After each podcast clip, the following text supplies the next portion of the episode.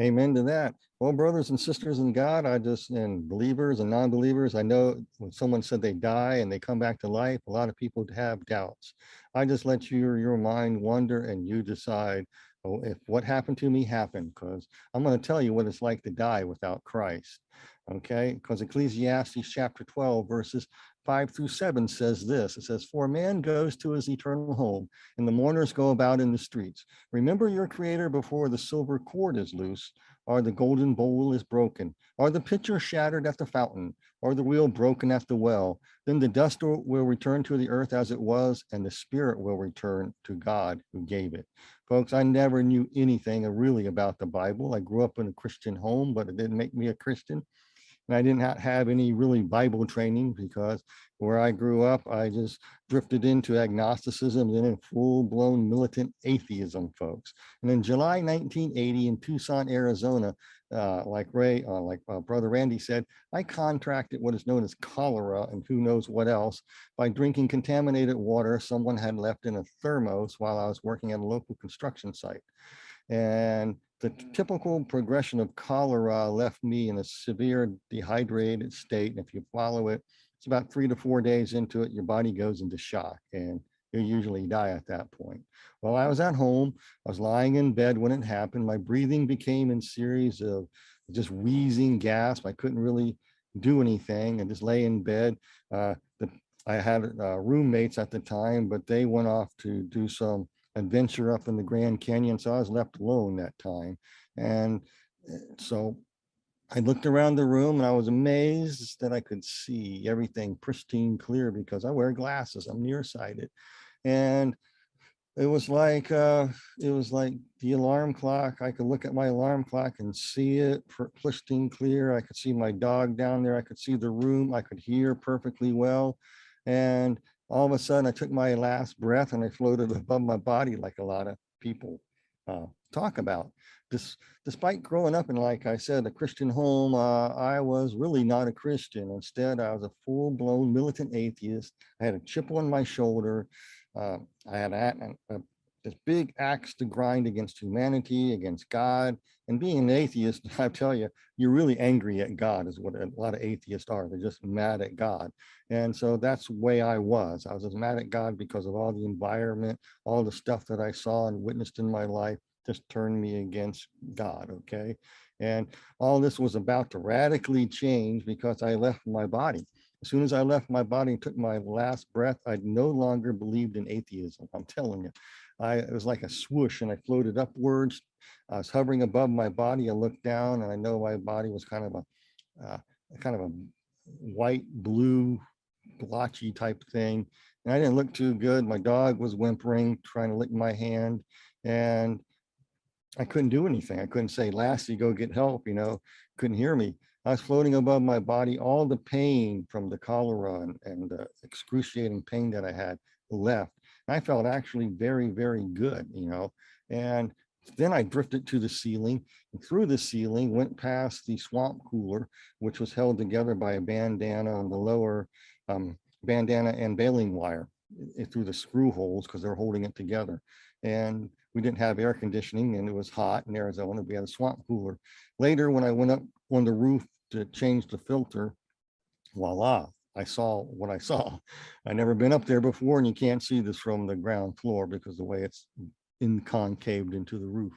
And so little things like that proved to me that I had this experience. And plus, when I got back and I was in the hospital, everything like that. But anyway, when I went through the ceiling, I went through into a dark void. It was very pleasant, and there was a light off in the distance, and it was growing bigger as I was like slowly being propelled to it. And I felt a profound love. I felt absolutely no pain.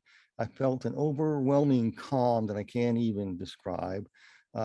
There was music and singing, like a heavenly choir, and that was singing about God, actually. And I think it was, there was an atheist, a famous atheist, I think his last name was Ayers, who died and said he knew that he was approaching the governor of the universe. And that's kind of how I felt.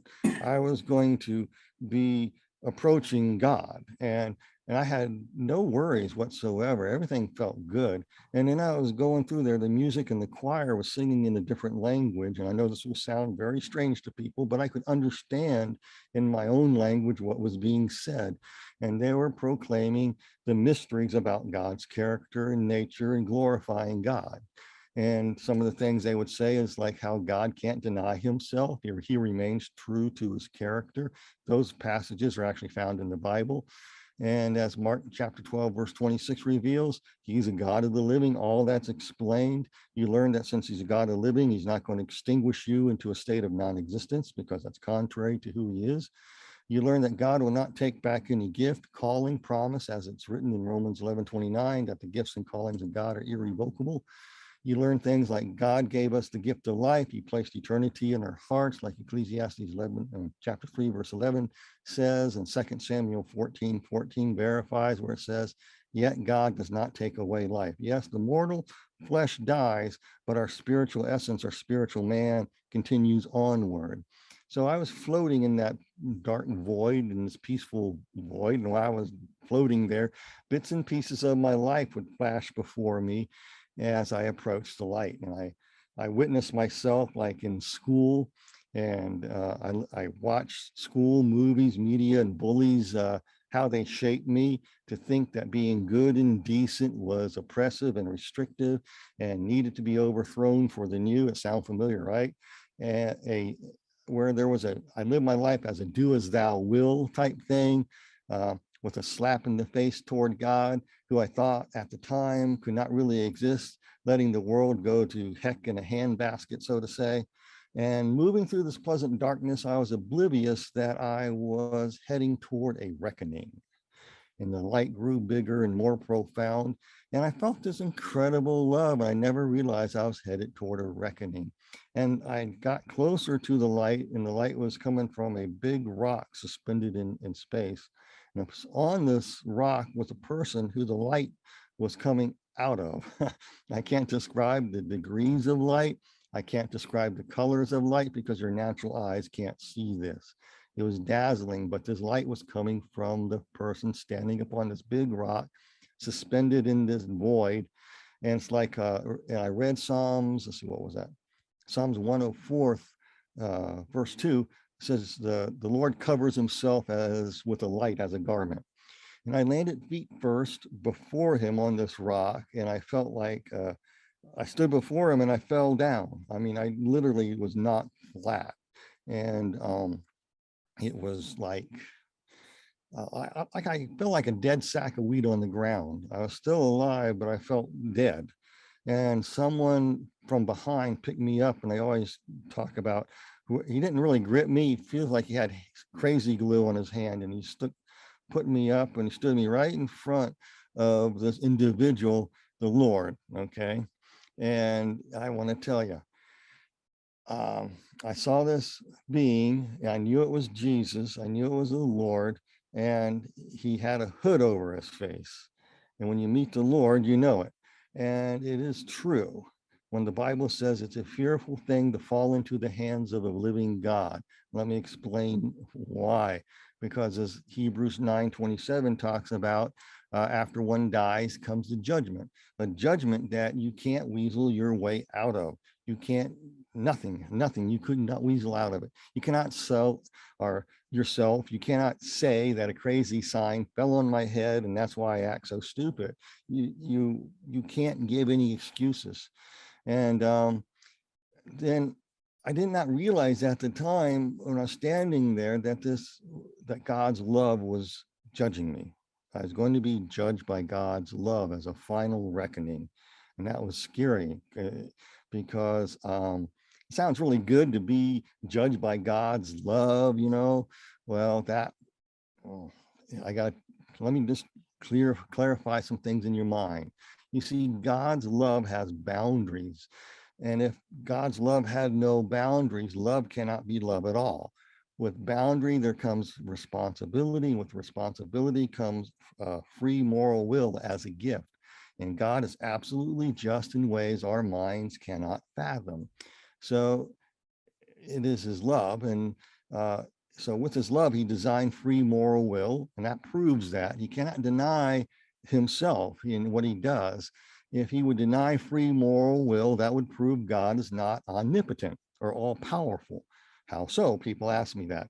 Well, God would be unable to rule and reign over free moral beings out of fear. He couldn't. You would just have to make a puppet master, pull all the strings. That would not mean he's all-powerful.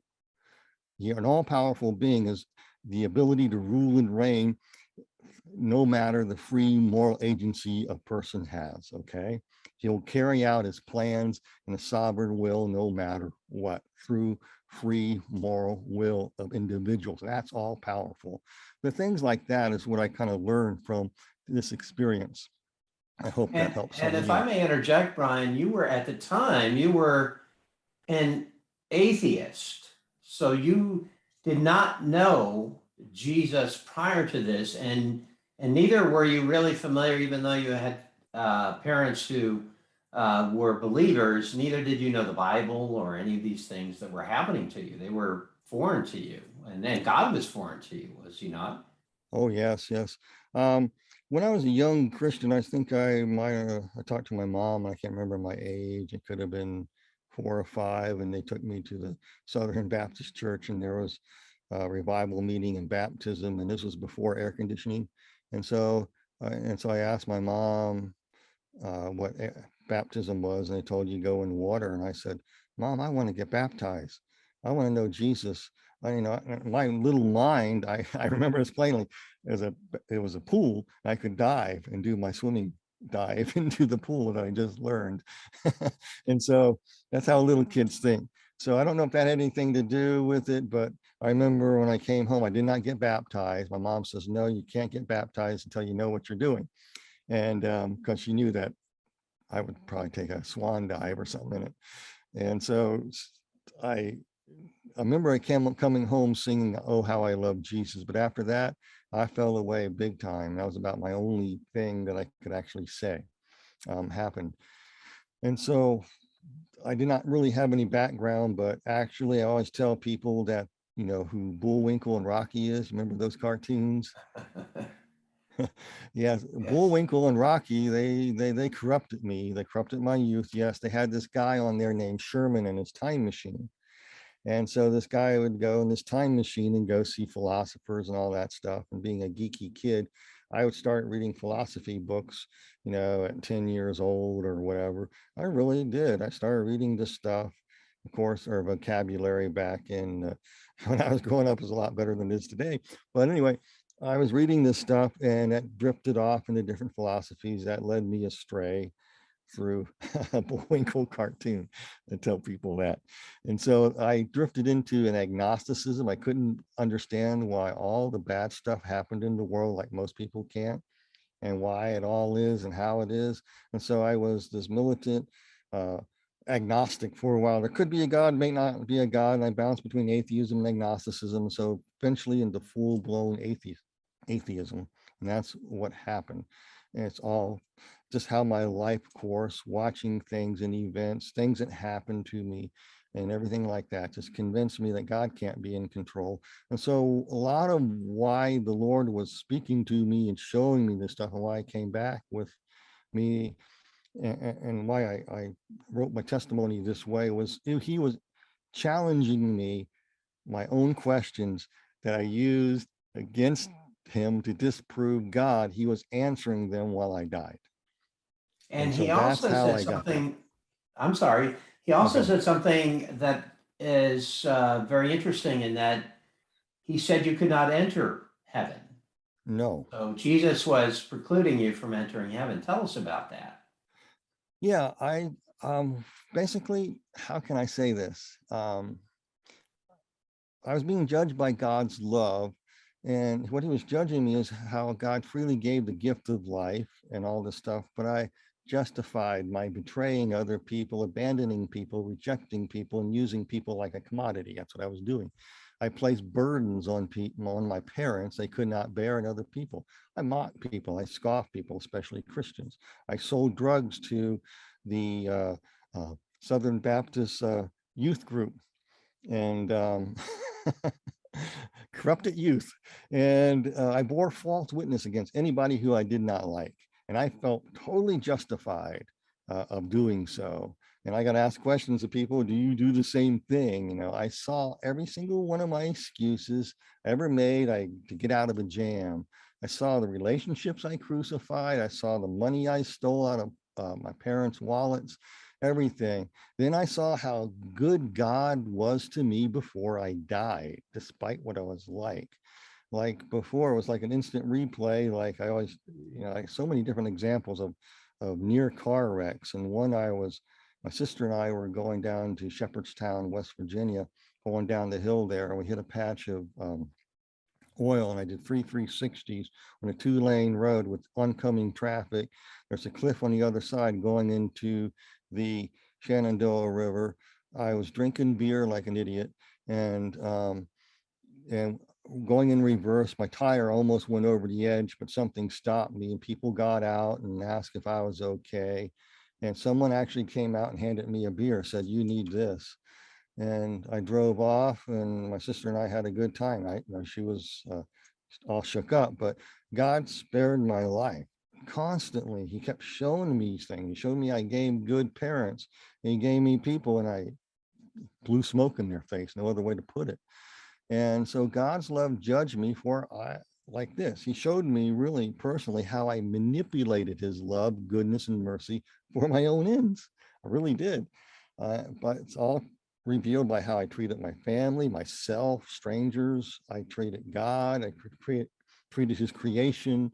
And again, you know, how about some of you listening? You know, have you done the same thing? And so we get to the point here.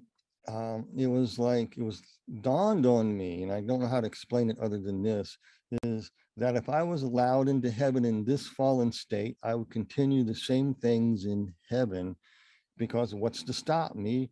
Like how I once reasoned that if there is a God and he's all loving, then I can make heaven no matter what I do. But I found out that was a lie. I found out that God places eternity in the heart, like Ecclesiastes chapter 3:11 says. And once we die, we enter our real spiritual being, who we really are, and we're sealed that way forever. In the book of Genesis chapter 2, the Lord spoke to Adam, and that day eat of this tree, you will surely die. But it's in Hebrew, it's a double emphatic, it's the same word used twice. It's you will die, die, you will die, death, you will die, die. And it's two deaths. And the Bible talks about the first death, the first resurrection, and there's a second death in the lake of fire.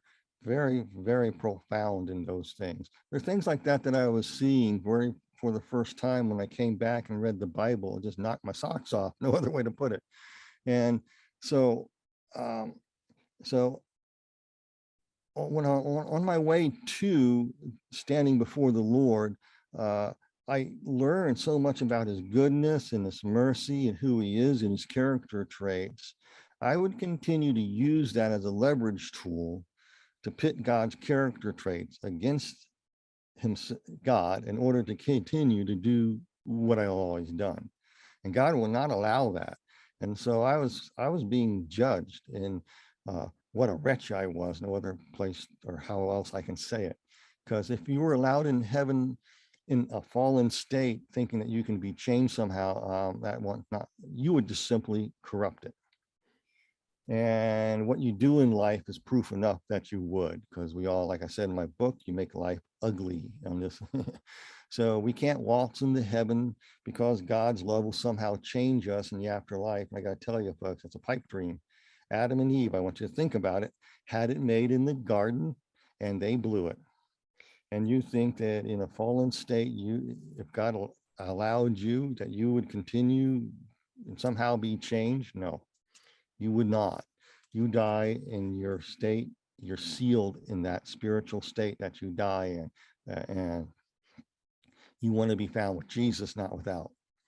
Because God placed eternity in the heart. Eternity seals the deal. In fact, there's a scripture, and I quote it a lot. It's Isaiah 26 verse 10 says, let grace be shown to the transgressors, yet he will not learn righteousness, because in the land of uprightness, which speaking of heaven, he will deal unjustly, will not behold the majesty of the Lord.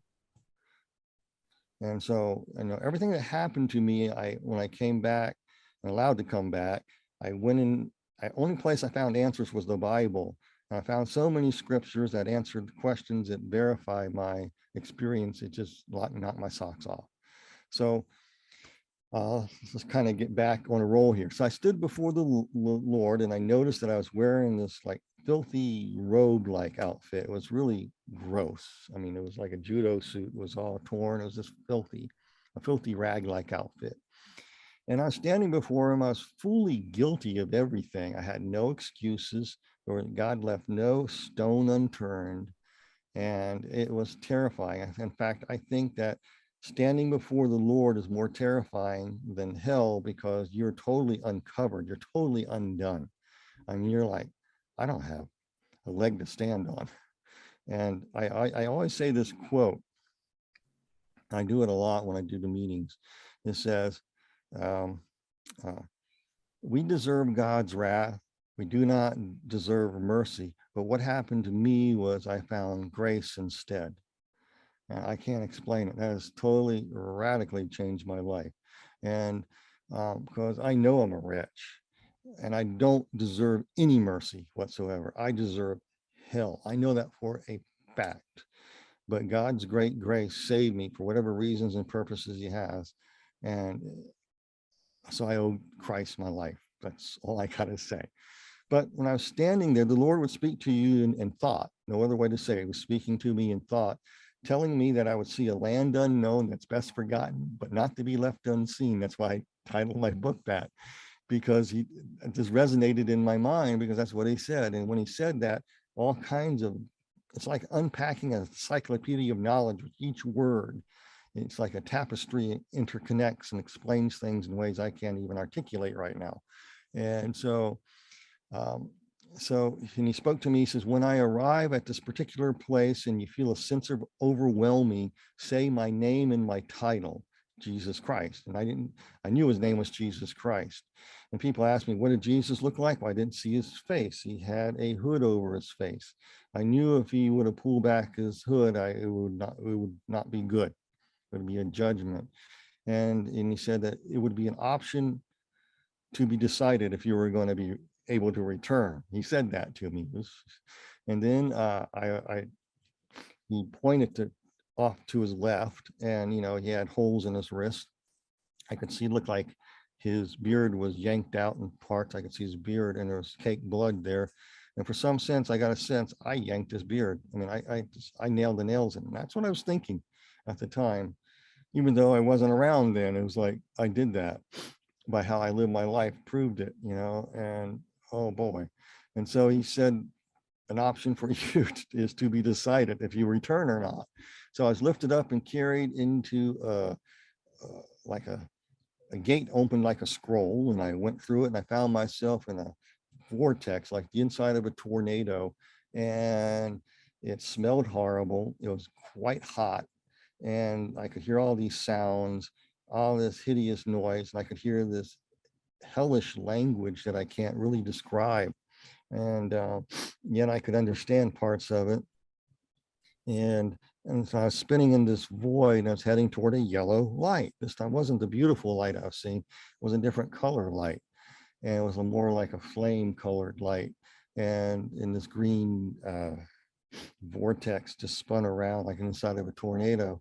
And I hit that yellow light and fell through the sky and bounced on the ground real quick. And I thought, well, you know, I did have enough relatives who were Christians who told me about hell being flaming fire and devils with pitchforks and stuff, but I didn't see any of that at first. What I saw was a house on a hill and a little valley between, a steep hill going in a valley, and off in the distance was this house and a dilapidated, dead-looking tree.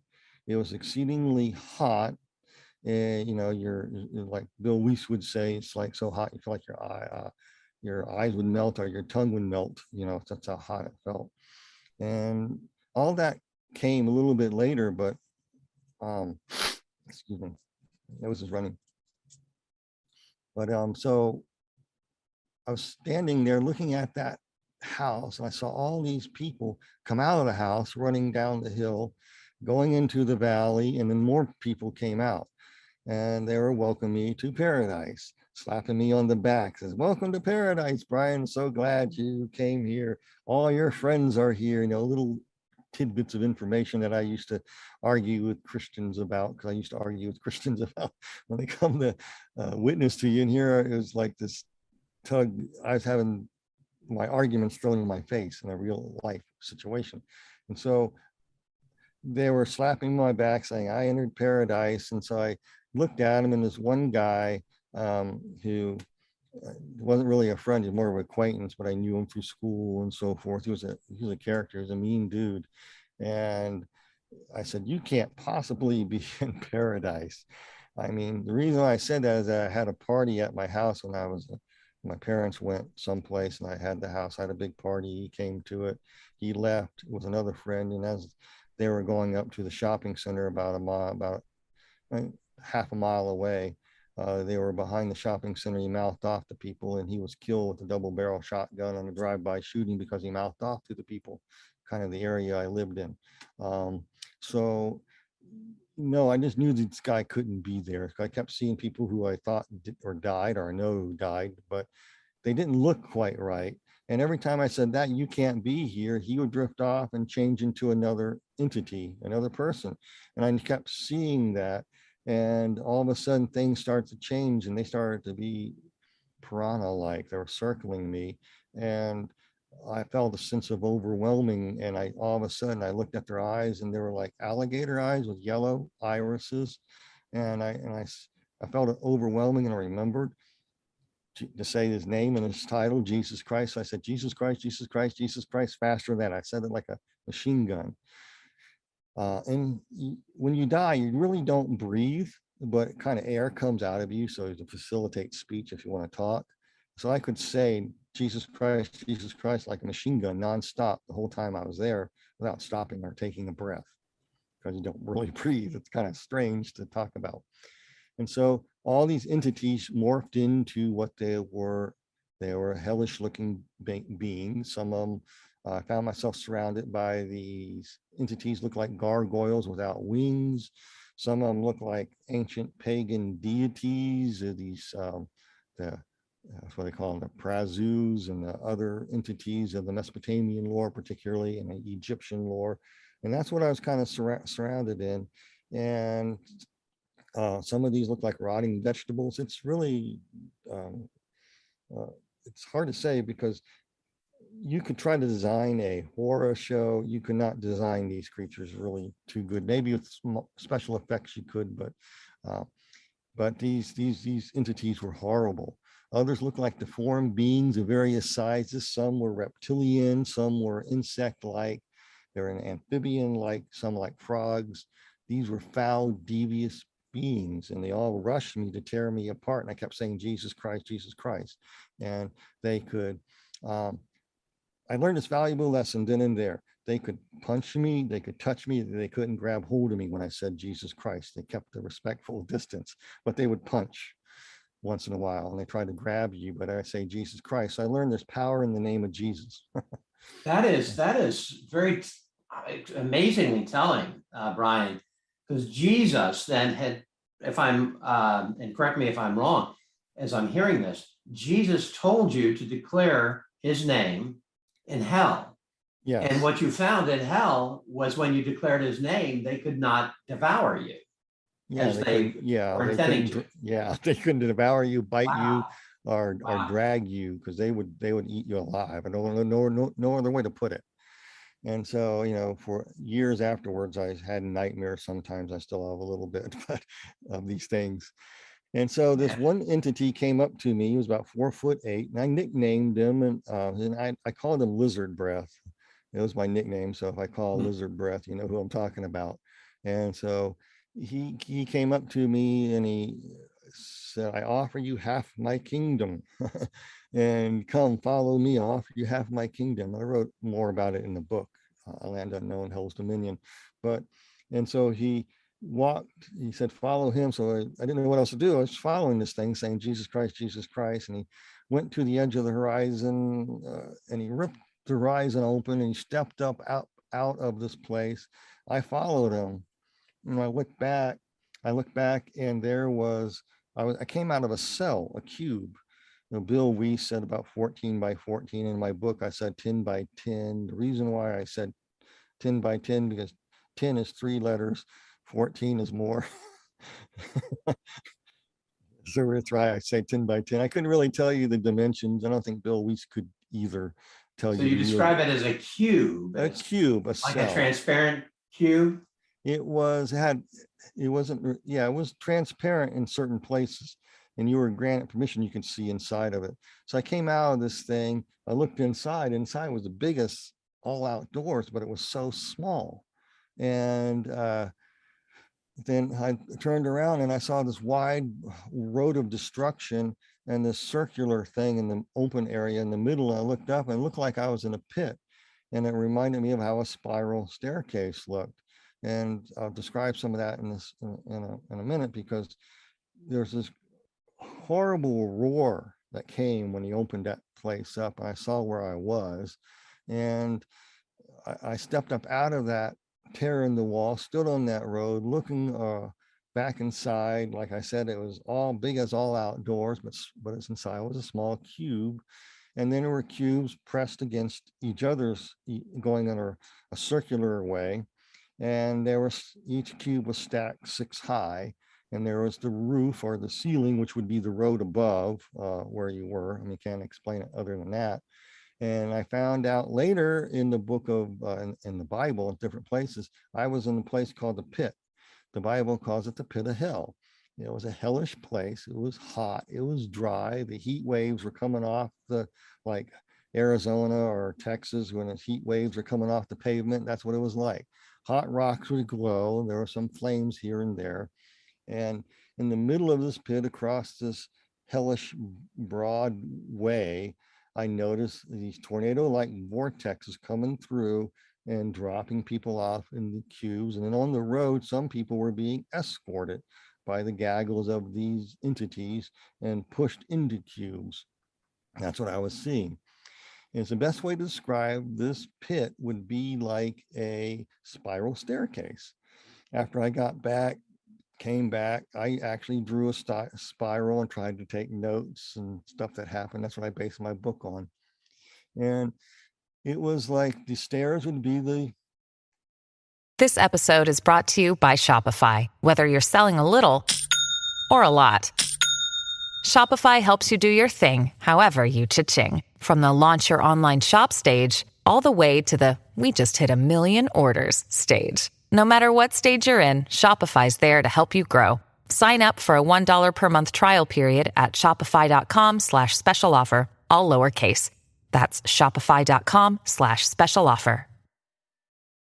Be the wide, dusty road. The cubes would be the bricks in the wall. And in the middle was an open area where there was no beginning and no end. It was like it was a bottomless pit. No other way I can describe it. And the roof above my head was the stairway above you, because you're going on a spiral staircase. And each level of this pit bore just degrees of recompense. What you sow is what you reap. People above me were receiving less, and the people below me were receiving more. And don't be fooled. The cubes would move with a click, and over time, it's a different type of concept of time than what we have. It would click, and you'd go lower and lower and lower. And with each move going down like this conveyor belt type thing, was the more of your sin nature, who you really are like, is being exposed. Okay, so I found this later in Ezekiel chapter 32:23 describes this very pit. Again, I add the ancient Hebrew word meanings for clarity, and it says this, whose graves means chambers and cells, are set in the sides of the pit, and her company is circled round about her chambers and cells. Proverbs talk about chambers of death, and Isaiah chapter 24 talks about this place being like a dungeon with cells. It's very biblical what I saw.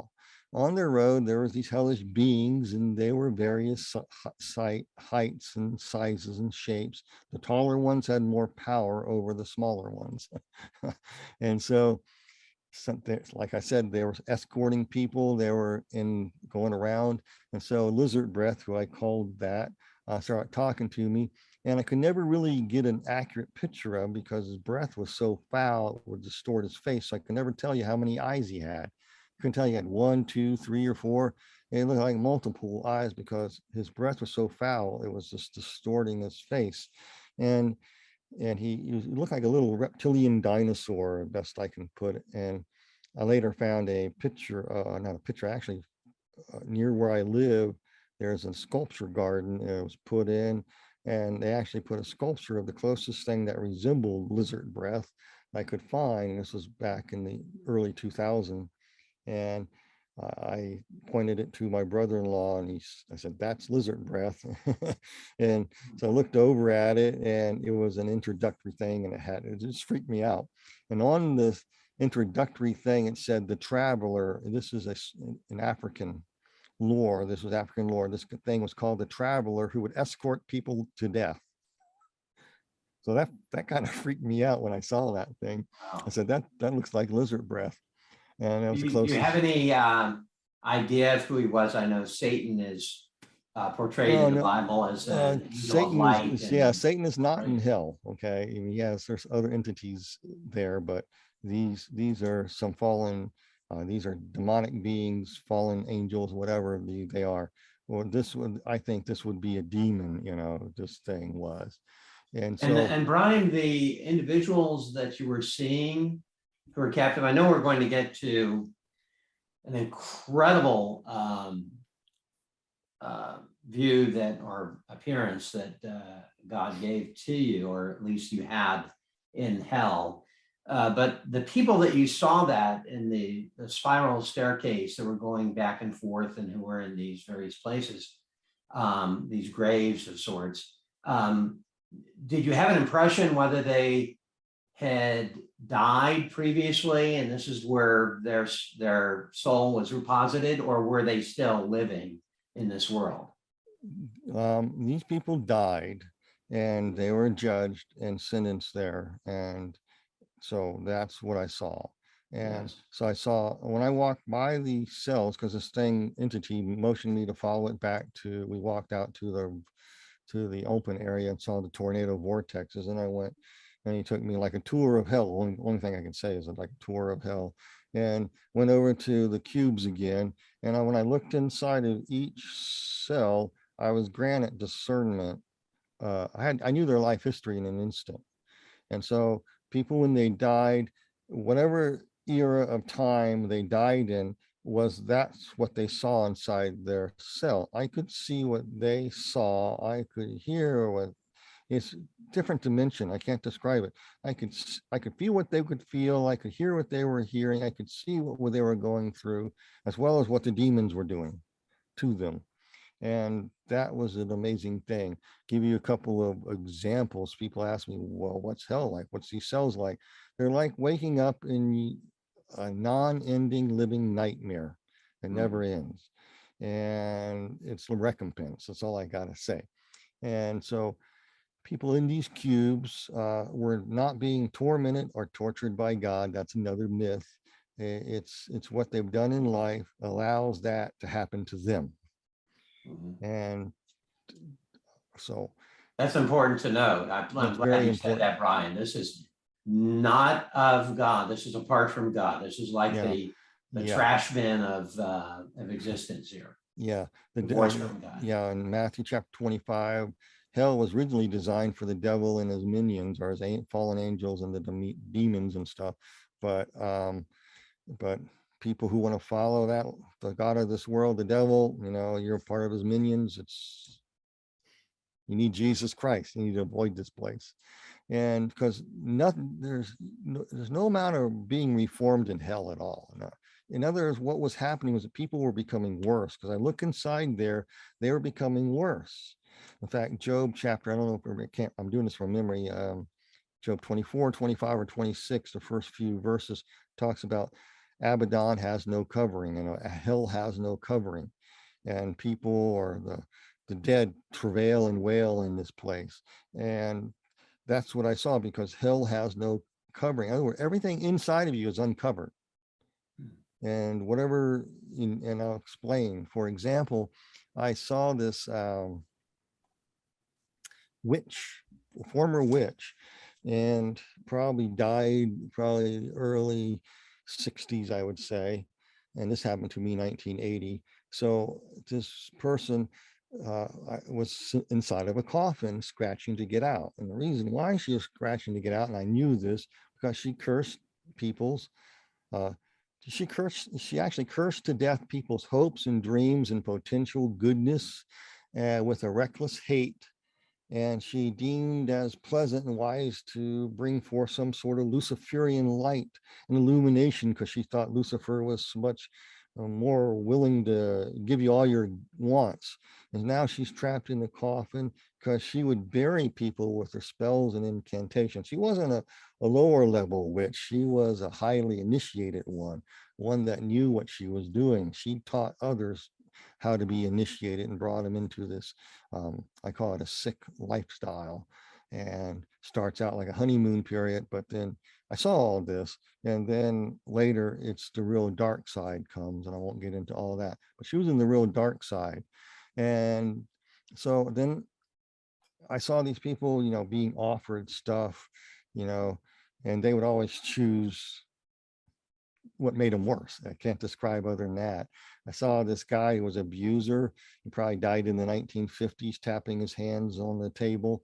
And I knew that he was abused as a kid, and he grew up as an abuser and beat his family. He died of, and then now he's in here hearing his father browbeat him, and how he browbeated his sons and daughters, and he was experiencing what he meted out.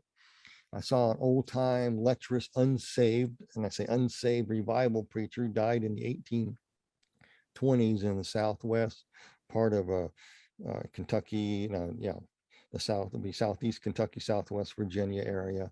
And there was a great revival back then in those days. I think it was called the Cane Patch Revival, if I'm not mistaken. But anyway, this preacher died there. He loved to mock the Bible to get his way with the ladies. No other way to say it.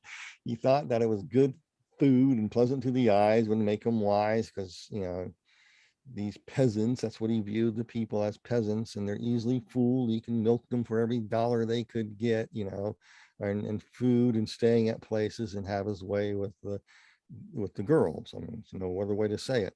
But there he was in his cell, and he's preaching at this tent revival outside there, and all these people inside the cell were not people. He saw them as people, but they were demonic hordes, and they got up and began beating him with a big black book that looked like the Bible. It wasn't the Bible, it's just a prop, and beating him with it. And he would run, and the scene inside the cell would change to a new scene, and this entity came through, went through the roof of the cube, came down and put a cloven foot on his chest and began choking him. And I walked to the next cell. Those are the type of things I saw. I saw a wealthy guy that died probably in ancient days, and he was bored out of his mind, totally bored. And then people came, and he was so excited to have something to do. Most people that I saw there were incredibly bored out of their mind, and nothing, and they were isolated and alone. That's the way he was. And people came over, there were demons, and they got a party, and they ended up throwing them outside into the dust of the street. And they did that because he stepped on people to get ahead. He he would take entire areas of the pagan city that he was from and say, I want these peasants out of here, flatten it and build some great temple or something like that for the gods. That's the type of person he was. He just did things for himself. And they had investments back then too. And that's what he did, invest in his own ploys and schemes, coming back to haunt him. And I saw another lady that, this lady loved to toy with people's lives like a mouse, she's like a cat drags in a mouse. I had cats, they drag them in and they play with this mouse, and that's what this lady treated people. I saw her reaping what she sowed. I saw a lady from Africa down by the river washing clothes, and she used to make fun of other people, especially Christians and stuff. And she was down there being mocked and beaten and ostracized by the whole community. Like, she would pit the whole community against certain people she did not like to get them to do her bidding. And that was happening to her. This is things like that. I'd go along in this kaleidoscope, real brief snippets like that. Brian, this is such a week. We were talking before the show here that there's a kindredness that we share with afterlife experience. One of the things that impressed me was that I could remember vividly everything that I experienced with Jesus in heaven. I was a believer going into my afterlife, but I could not recall the failures, because and the Lord revealed, I removed them as far as the east is from the west, so they're gone. I asked forgiveness and what have you. But what you're saying is that in hell, these failures, these sins are perpetually recycling, and you were made aware of these. So you had this deep insight into what they had done. And it's as though there's a haunting of those sins and those failures and those persecutions of others. That's incredible. That's correct. It's like, just, that's why I always call it recompense. It's payback. I mean, and it's a terrible thing.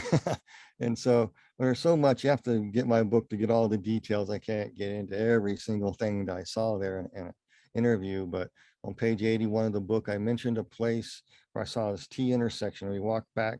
You can actually go between the cubes and go back, and it was like how a bricklayer would make a circle out of bricks. There are little gaps in there, and I would go through these areas, and they'd be filled with these demons and these demonic creatures in there, and all I could say was, Jesus Christ, Jesus Christ, and leave me alone. But they were doing their hardest to get me to curse God, curse them, curse myself, curse the devil, curse everything, and in order to have me. But I wouldn't do it. All I could say was Jesus Christ. I was too scared. I wanted to wake up so bad, but you can't wake up. You can't. Huh. And so we went to this place, and I call it a grand hallway, and I talk about green drapes hanging down. Went to this T intersection, and I looked back on it, and I saw all these people being escorted again, and there's a T intersection, like an entrance into hell, and hell has a wide mouth, and people were streaming, thousands of people streaming into this place, and these big tall entities going. It reminded me of the concentration camps, where one person will point to the right or left, and that's which way the people would go. But these entities were huge and tall, and they were chained. We did not, I'm not allowed to go no more, I would say, 300 yards close to them, because we went to another location. It always left such an impression upon me. And I know the Bible talks about the fallen watchers being changed into the deepest recesses of the pit. This could have possibly been the border of that. And they were showing the worst of humanity, one direction to go where it's really bad, and the others to go different levels. I just left an impression upon me. And the reason I say this is because the ambiance of these creatures was incredible. They were very seductive. There's no other word to put it. And they seem like they know more about human nature than you could imagine. They know how to use human chemistry, to use emotions, to generate chemistry in the body, to addict you to pornography or addict you to something. And they knew it very, very well. And the reason I bring this up is that I was coming back from the reservations preaching, and from, I think it was about, I worked from up there from 2011 up to the COVID period, hope to get back there shortly. But it was about 2014, 15, I was coming back, and I noticed I could feel those presences again. And I'm going, especially when I got into Colorado where I live, and it was getting worse. Every time I come back, it was getting worse. And I kept feeling it's getting worse and worse. And all of a sudden, it's really worse. I feel them. I feel these entities, their presences even now. And I can't explain that, but that's kind of why I brought that up. That's kind of what I saw. And then we went back, and I could go in with the cubes rubbing against you. You look inside the cells and stuff. And then we came back into the pit area where the wide dusty road was. We kind of going down a little bit further and further, and we just went past cell after cell. And I wrote in my book, a chapter, and I want to illustrate this chapter because the more I think about it, this is, I think, why the Lord brought me back. And I call the chapter Dear Pudding. And Dear Pudding, I saw this lady who died, and she recently died when I died, and she dropped and deposited into a cell right in front of me, and through a tornado vortex. She stood there in front of this cell and knocked on the door because she saw it her own mind. She didn't see hell. She saw this was my grandparents' farm. She knocked on the door before she could knock. Her grandmother opened the door, and she went into the cell. And so this lizard breath and I walked up and looked inside. And so I was just stared for the longest time at this. I knew all about her life history in a second. And she thought she was a great mother and great, she was perfect. She was the head of the PTA, and she was a pillar of the community and all these things, and people would call her the best and nicest person in the world. But what you didn't see was her secret self. She had kids, and she would say, you will not be an astronaut. You will not be a truck driver. You will not be a homemaker. You're going to be a dentist. You're going to be a doctor and get a hairbrush and beat her kids until they submit. And that's the side no one saw. She was a control freak and had this image. And so that's why she was there. Wow. And so she was there, and then she thought she was in paradise. Now, if she was resuscitated right then and there, she would have, because science can resuscitate you from the dead, in a certain amount of time. If she would have came back at that instant, she would be on Oprah and all the talk shows saying, don't be afraid to go to the light. Don't be afraid, because you're going to paradise. I saw paradise. It was lovely there. I met my grandmother, and all my dead relatives were meeting me there, greeting me there.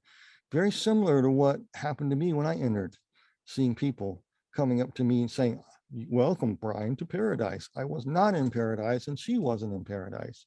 And so I wrote that chapter. Let me finish this here. Yeah. I wrote this chapter, and here she is. And her deception was so incredible. And she could see this grand place and her grandparents' farm that she loved as a kid. And her grandmother said, come, dear pudding, let's go. Go out back, went out the back. There's your favorite spot over by there. You have eternity here. Can't you feel the love here? And the love there is not God's love. It is an eerie, sick love. It's a deceptive love. And she goes, yes, grandmother, I do. She says, I'm going to go back inside, dear pudding, and bake you your favorite cookies. And now I could see her grandmother as the demonic entity. All the chairs, everything was an entity that gave the illusion of a prop. Now she walked, it was like the floor would move and the scene in her mind would change, even though she was in a small cell. Best I can describe would be like Star Trek, The Next Generation. They had that holodeck thing. It's very similar to that. And she was in a small thing, and she went over to her favorite place, was by a looked like a stream. There is no water in hell, absolutely none. But she saw water, it's an illusion. She reached her hand in it and pulled up sand, and then she just under shades of these two trees, but they were like, I'd call them squid-like entities, looked like trees to her, with all these tentacles like branches, and they had eyes. I just remember this, and it's like, you want to say, don't sit. You can't say nothing. You're standing there saying, Jesus Christ, watching this, and that what an evil person she was and a control freak she was, and how she beat her kids and how she tormented her husband, how she did everything to get her way. And on the surface, she made herself look like a saint. And she reached in there and said, I'm not in paradise. Then those tree tentacle things reached and grabbed her, and she screamed so loud, I can still hear it today. It freaks me out. And we turned and we kept going to the next cube. And so I say that is that people who die and all these NED experiences that are so pleasant, deception. I saw deception. I saw people arrive in this place thinking they met their ancient gods or their pagan gods, only to wake up too late that they were deceived, thinking that they were in paradise. And the reason why a lot of these people come back, and I talk to some of these folks and they don't believe me, that's fine, because it's an overwhelming experience to die, as you know, Randy, to come back. And these people, you know, I try to talk to them, but you know, you were deceived. Oh no, I wasn't. Well, I understand what you're saying because I saw it. And so this deception, and so if they were brought back to life too soon, they'd carry the devil's lie that you can live any way you please, you're going to make heaven, you're going to be in paradise, you're going to meet all your dead relatives, so forth, etc. And that's exactly what I saw. I saw it time and time again in that place. I'm mesmerized. You said something interestingly enough before we started. You said, you know, I knew you had, to me, you said, I knew you had an NDE before I knew you had an NDE. It's like, yeah. And I, when I first heard about you, my spirit resonated. This is not only the real deal, this is a critical message for today, by virtue of what you just said and all of the things that you shared. And we need to get to one that's pressing, because we have a large Jewish audience in our viewing audience, that there are so many NDE stories that people come back with, and they're talking about paradise, that this is wonderful and the light and all of these attractive things. And what you're expressing is that is the deception.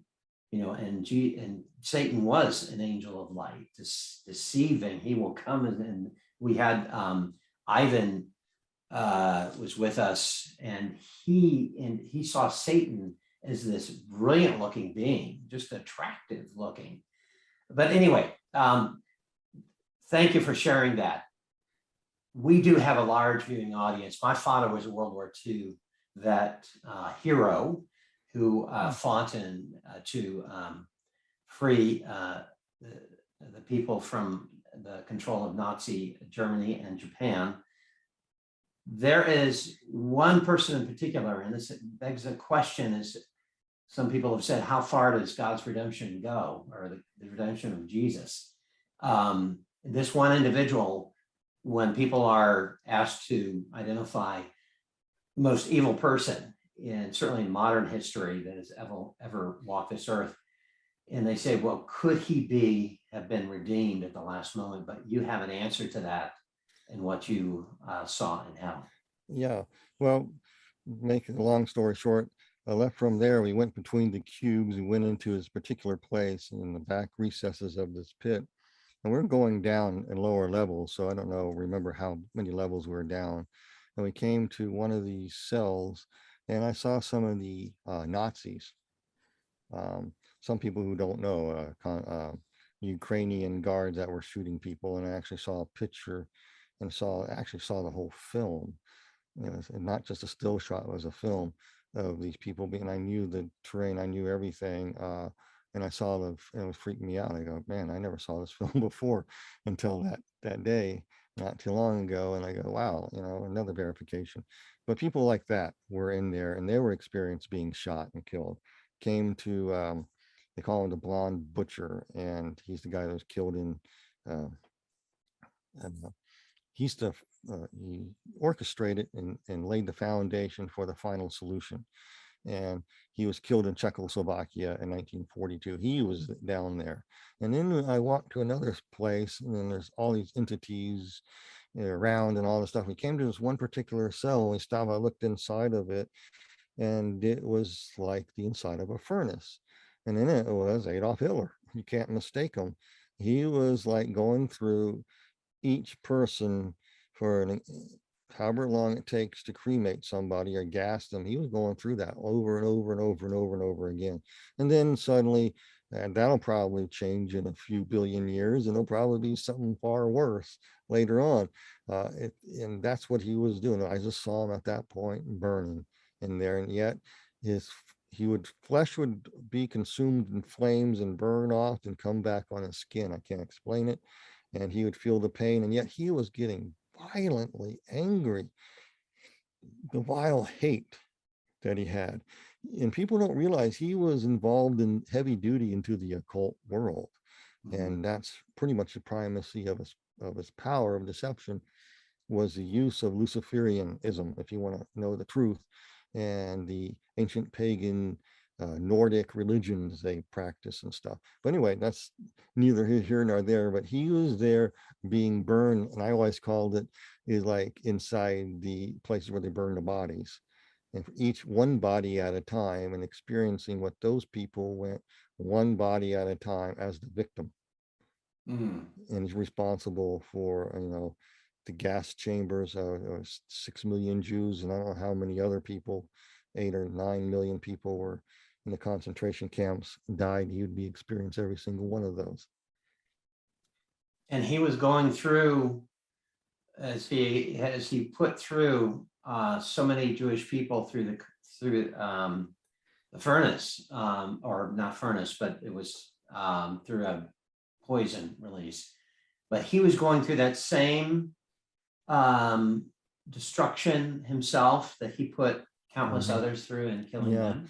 Yeah, the part I saw was just in there experiencing the flames, but I knew intuitively that he experienced the gas chambers. He experienced being stripped. He experienced being raped. He experienced all being buried alive, just in all that stuff, and put in back of vans too, and die of carbon monoxide poison, where they got rid of the worthless eaters, as they say, the DD people, and it was horrible thing. I mean, yeah, a sense, sure. I mean, we're all feeling it. We're all feeling such a horrendous period in history, and we have, this is a person. He appeared, I would imagine, I'm just guessing, that in some semblance of how he appeared in real life from. You can't mistake his image and likeness. I don't know what it's called, but a little mustache and everything. He looked like the pictures of him about 1945, where he was pinching some German kid soldier on the cheek. That guy survived the war and talked about that. But he was bent over. He was, I don't know. I think what some people said, that he might have Parkinson, or Parkinson induced by the drugs that he was being given, the amphetamines that he was getting. He was a drug addict. People don't know that, but they come out with that. And Dr. Morell gave him shots and some methamphetamine, actually, synthetic form. That's what he gave him. He was reliving that same hellish experience that he put mm-hmm. others through. And we can confirm, certainly through your account, that God is a God. All those people were getting it. They all are. I saw a lot of them, and also people from way long time ago, ancient days, that did horrible things to other people, soldiers, whatever. I saw that as well. So. Yes, the Assyrian armies are still excavating ruins where people were beheaded, and sadly we see many of those same practices in certain parts of the world. So gotta ask you, Brian, and I know we're coming to a close here, but there are people that are watching this, and they're saying, I want to make sure that I don't go there. I want to know that I know that when I die, that I will meet Jesus and he'll say, welcome. So what happened to you when you came back from this hellacious experience of hell? What happened? Well, it was shortly after seeing the, I call it the lower, this lower area where I saw these Nazi folks and people that were, I call a level where a lot of people were involved in the occult. And a lot of people don't know that when I was younger, I got involved in the mind science stuff. I was an atheist, but I thought you can use the power of the mind. And so I came to this open cube in the back recesses of the pit, and all these entities were inside of it. And I knew this is where I belonged. This is it. And I was weakening. I could hardly say Jesus Christ anymore. And I was scared out of my wits, and I didn't know what to do, but I knew this was it. And this is where my cell where we entered would be. And with all these nasty people. And so I was like, my feet were in a dusty, miry goo. It was dust, but gooey. And these little wormy things would come out of the ground with teeth and yell blasphemies. And these white moths would flutter around, and they have faces on them and teeth. And I'm sitting there, and all these entities in there trying to get me into this cell saying, and I realized when that thing was telling me he offered half the kingdom, I didn't realize he's going to have the half the kingdom of hell to torment me. That was the reward they were going to give me. You know, it's like, wow, that's why the cell was open. And so inside there, it looked like a dentist chair, but I knew it was not a dentist chair. I knew it was an entity that gave the illusion of a dentist chair. I have nothing against dentists. I can go to sleep and get my teeth drilled. It doesn't bother me one bit. But so we're being propelled in this place, and I was out of my wits end. I didn't know. I was totally abandoned by God. I felt like this was the end. This is where I knew I deserved this place, and I still know it. And this is where I deserve to be. And all of a sudden, I felt a presence coming up behind me. And the entities there were getting agitated. And I thought, well, whoever's coming up behind me must be great authority. It must be the devil himself with his pitchfork. He's just going to throw me in. And my mind was wandering. And so my mind would wander, saying, I could just imagine, you know, my parents would have a funeral for me. You know, things go through your mind. I can't explain it. And so you're going through your mind that to have a funeral, and the preacher would say, oh, Brian was a good old boy. And there's no way I could tell my parents I was in a bad place. I couldn't tell anybody. I wanted to tell everybody, avoid this place.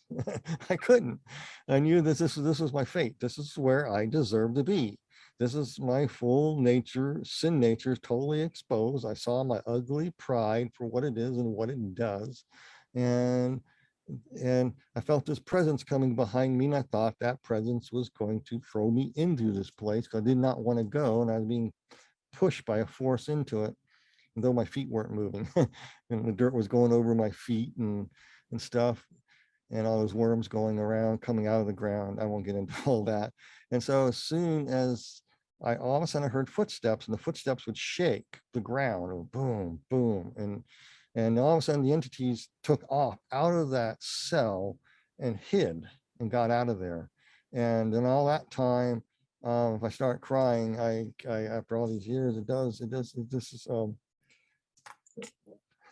every time I talk about this, it's hard. It was Jesus. He was behind me, and he picked me up. And God, give me strength to do this. He picked me up. Sorry. No, don't apologize. And he picked me up and carried me like a baby. And I saw the holes in his wrist and his bones pulled apart. I lost it, because I knew I pulled his bones apart. I put him on the cross, even though I wasn't there, by how I betrayed, abandoned people, backstabbed them, put burdens on them. And I just wept on his shoulder, and he carried me out of there. And and I never cried so hard in my life, because I did not deserve to be rescued. It's very hard for people to understand. So my concept of grace is quite different than most people. Grace is not greasy. Grace is not cheap because it's free. came with a great cost. He was nailed to a cross. We got to realize that we're wretches, and we nailed him to him. We deserve wrath, not mercy, and I found grace instead. And that's how you get saved, is you realize this. Well, anyway, I was brought out of that pit, trying to collect myself here. And we went back to the cell I entered into, and we both went through that tornado-like vortex. And just a minute, sorry. Well, but anyway, I'm trying to. Okay, right.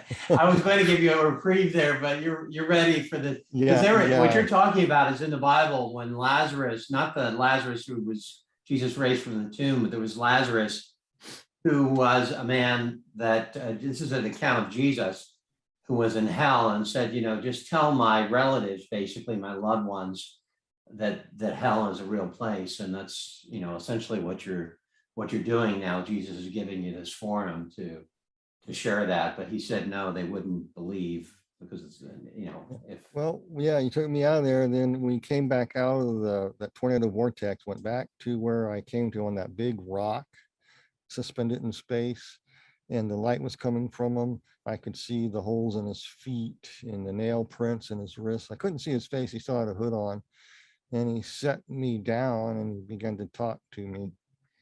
And through thought, and I don't have time to go through all that, but he told me I was going to come back, and he blew on me, and I went back, and I went back through the void, heard all the music, and I came in right above my bed, and there's the texture of the ceiling was a twirled ceiling texture, and had a fold in it, and in the fold was a fingerprint of the guy who did the texturing.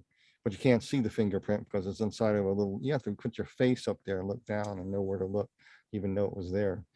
And after all this, I did get on a ladder and I looked up there, and there was the fingerprint. It was in there. So anyway, I came back, I landed, I floated like a leaf, and I landed feet first in my body. I woke up and could not breathe. And it's like I had the wind knocked out of you. And I don't know how, and this is so foggy. I just came out of it. My neighbor must have found me or whatever happened, and he threw me in his truck, and we proceeded to the hospital. I died several times on my way to the hospital because I described the trip. My head was down looking at the floorboard, you know, and he was holding me up. And I asked him, why did you run so many red lights? And that white Ford Falcon there, he almost hit you. Because how in your world did you know that happened? And you go, well, I was floating above the truck. It was a cool ride. And so we got to the hospital. That's where I got diagnosed. My blood was viscous. They were shaking their heads. They gave me the saline solution. They didn't have pumps. They were squeezing it into me. The nurse, they got a blood sample, they got the cholera, who knows what else, because it was polluted water I drank. And then I don't know how long I was there. It's just, and I did not want anyone to give me any pain medicine or go back to sleep.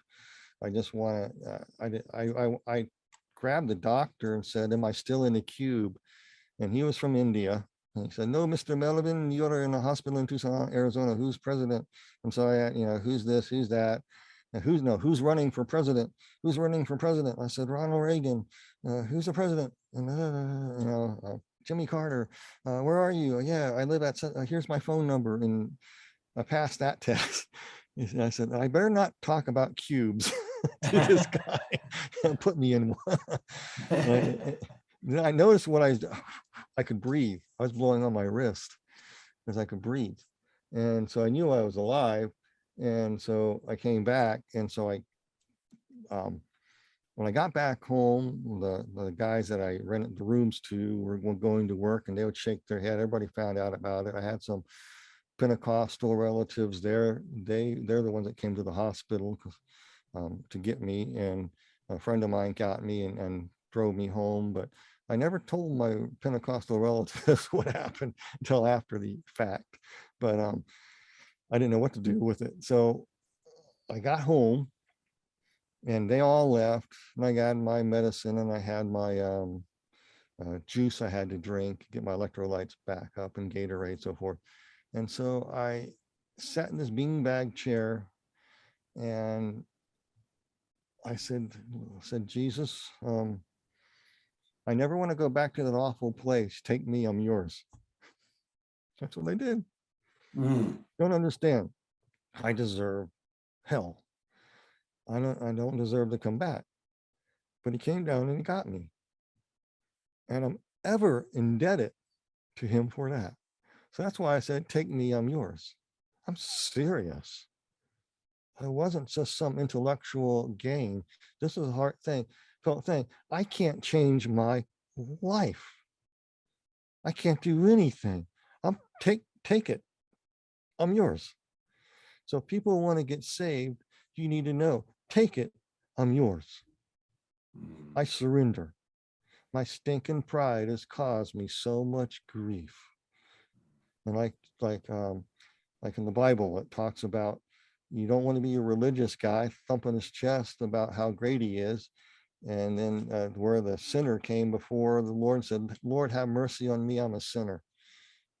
And Jesus said, who would be justified in God's sight? Well, the guy who said, have mercy on me, I'm a sinner, I'm a wretch, I can't change myself, take me, I'm yours. That's how you get saved. That is how you get saved.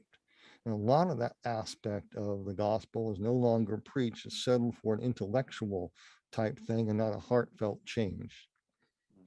And so when you encounter the real Jesus, it's an unforgettable experience. And so I was ever indebted and grateful for allowed to come back. And so he's taken me on quite a ride. And you have served came back since. You serve on the Native American reservations, and I know you told the story of that as well, which was interesting in that the Native Americans, oftentimes in many of the practices of the different tribes, had a very spiritualism, that not Christ-centered necessarily. Now they do, many do worship Jesus, but very spiritual and conjuring up of this person and that, or this spirit and that spirit. But, and you were seeing those spirits in hell that were influencing others that were living in this age, and you were seeing that. You were seeing them conjuring up these things when people, say the rants, and they try to conjure up spirits and all of these things that are apart from the angelic Jesus, beholden to Jesus Christ. You were seeing those things, and you were seeing that, and now you're ministering to those on the reservations who are coming, as I understand it, many to know Jesus as their Lord and Savior as a result. Yeah, it's an amazing thing to see, but if anybody doesn't know Jesus Christ, it's just you're maybe in your low point in your life, or you realize that you ain't all that and you got a lot of problems. Maybe you're hooked on pornography, hooked on this stuff, and you can't be free of it and stuff. It just takes, Lord, have mercy on me, change me, like I tell people, we don't deserve God's mercy, we deserve God's wrath, but he's so willing to give grace instead. He gives grace to change and change your life so you're not held captive to these things, and he changes you. And it's a process called sanctification in it. That's another thing people don't teach on too much anymore. And they do a salesman job in the church. I think people know what I'm talking about. But, you just come to Christ. He takes your life. He takes you on your own journey, and he cleans you up on the inside. He takes you places and do things you can't imagine. And at first, it's like, what's going on? It's hard. It's like, what's going on in the world? But everything is going wrong. And all of a sudden, when you have Jesus Christ, it doesn't matter, because you have eternity and you will have heaven. And about 2.5 years later, after this experience, when I moved to Colorado and stuff, I was pretty much traumatized by seeing hell. I didn't know anything about post-traumatic stress, but I was working in a church. I was running the soundboard as a musician to play guitar and doing this. We had a series of revivals. Our church grew from 30 people to 300 over this period of time. And so I got stuck that night to work late to put up the sound equipment. Everybody abandoned me. It was Sunday night. Had to get up at 4 a.m, whatever time it was, to drive the 40 minutes to work because I lived outside of town. And I was mad. I was not in a holy mood. And afterwards, I got home, and the Lord actually, in a very unique way, I can tell you about it later in another show if you like, the Lord actually showed me heaven just to calm me down about seeing hell. So I did see heaven about 2.5 years after that. And I got, I came back totally changed because I'm not traumatized by hell by it anymore. And I saw things there, and it was an incredible place and no way to describe it. And we're going to have to talk. There's no place, no way to describe it. We'll have another show, definitely, brother, because then you and I can really, share and identify. And I saw this, saw that one. So that's one of the things I've noticed with some of our people who have visited heaven, but is that we have so many. We have a sense of sharing that is. Unique. I mean, it was empathy, I should say. So for those of you who are viewing, and thank you for watching to this point, because I'm going to encourage you to ensure that your loved ones who you've wanted to know Jesus as their Savior watch this to the end. They need to, and that's important to implore them to watch this to the end, because what we're going to do now is I'm going to ask my brother Brian to pray for those who do not know Jesus as their Lord and Savior, so that they will see heaven and not hell when they do, and everyone will, with the exception of those who are, Elijah and are raptured or whatever. But you need to encourage them to watch this. I'm asking you if there's one video that you choose, if this is the one, because some of us need to get scared, quite frankly, into heaven, if you will.